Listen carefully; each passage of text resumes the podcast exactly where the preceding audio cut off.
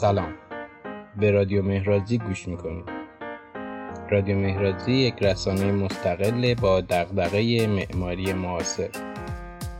توی این اپیزود ما به صورت اجمالی به تفکرات بنیانگذاران گرافتون شدی مکنامارا و ایوان فارد می‌پردازیم و در آینده به شرح و بست بیشتر آنها خواهیم پرداخت.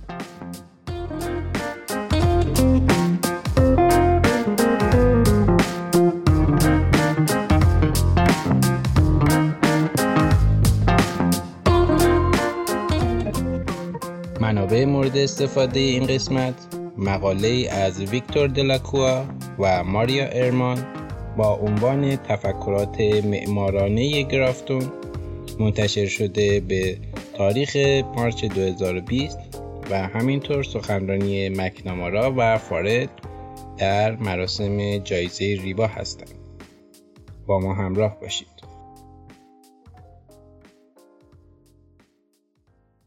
معماران گرافتون راجع به تفکرات معمارانه اینگونه میگن که ما معماری رو در تقاطع با سایر رشته ها مثل روانشناسی، موسیقی و ادبیات و شعر می‌دونیم و این برخوردها و گاهی حتی تقابل ها هستند که منجر به ایجاد روش طراحی و تفکری معماری ما میشن. به اعتقاد اونها تخیل و تصور مرکز قدرت معماریه و مسئولیت پذیری و پاسخگویی لنگر اخلاقی این حرفه شگفتانگیز حساب میشه.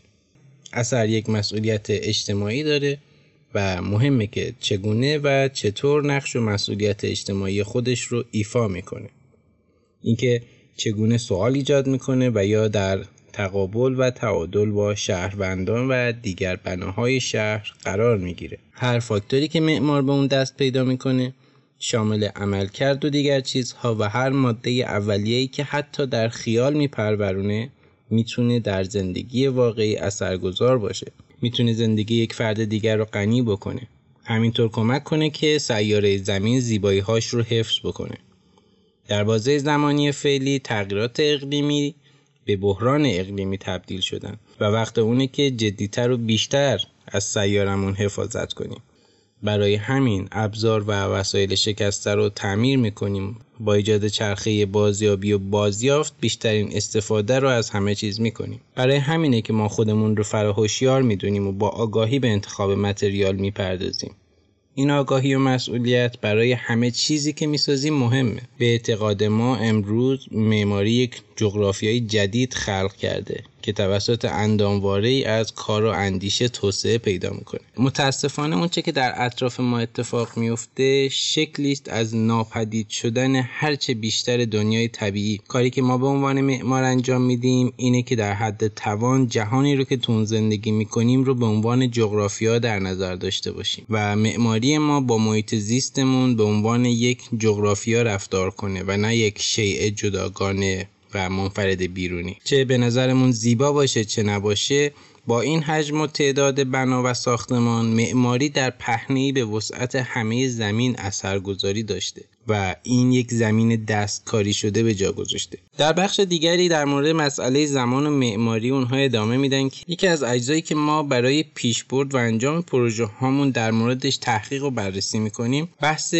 تکه های حسی و قطعات مفهومی است که معماری رو به عنوان چارچوبی برای زندگی معرفی می‌کنه. تلاش و حتی وظیفه ما ساختن یک چارچوب جدید برای یک زندگی بهتره. ما به دنبال راههایی هستیم که تجربه های حسی و درونی زندگی رو به معماری تبدیل کنیم. قطعات این پازل مجموعی از تجربه های حسی، لحظه ها و اتفاقات درونی است که با گذشت زمان کنار هم قرار می گیرن.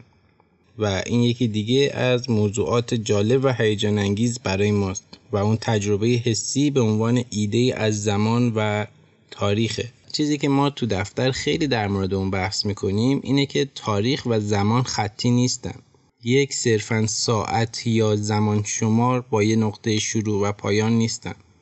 در معماری هم تاریخ خطی نیست. برای درک این موضوع بذارید اینطوری بگیم که ما هر قدر پا به سن می‌ذاریم و پیرتر میشیم بیشتر به گذشته برمیگردیم.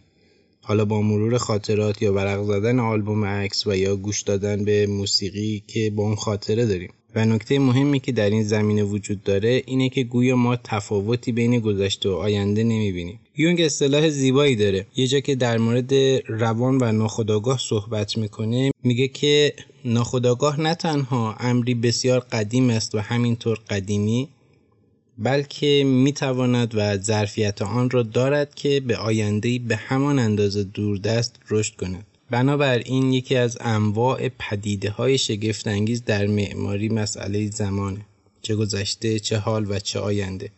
مکنامارا و فارل در جای دیگر در تبیین اینکه چطور در تقاطع با رشته های دیگر افکار و ایده های معماری خود را پرورش میدن اینطوری میگن که ادیت سیتول حرف جالبی در مورد شعر میگه. با این مضمون که خیزش به معنای حرکت به سمت والاتر و مطلوب یکی از اصلی ترین مفسران و مترجمان بین رویا و واقعیت در شعره. و این گونه اظهار نظرها برای ما بسیار الهام بخشه به ما شجاعت و آگاهی لازم رو در روند ساختن و اندیشیدن به معماری و طرحمون میده. ضمنا در دیگر رشته ها و زمین ها هم حرف و ساختارهای شبیه این وجود داره. به گمان من ما معماران هم بحثای این گونه چه در برخورد با موسیقی و چه ادبیات داریم. ما سعی کردیم که با مهارت از این گونه مواد فکری استفاده کنیم. این دستکاری حرفه‌ای و میان رشته‌ای می‌تونه همون نوت‌های موسیقی باشه و یا نظم اون ریتمی که در موسیقی وجود داره که در معماری شاید به این گونه بروز می‌کنه که ما بتونیم دیوارهای متفاوت از هم داشته باشیم. نه فقط توی یک پروژه و در مقایسه با خودش. بلکه ما به سادگی می‌تونیم یک الگوی تکرار شونده و یک زبان ایجاد کنیم. اما باید توجه کنیم که خیلی خیلی مهمه که یکسانسازی هم نکنیم.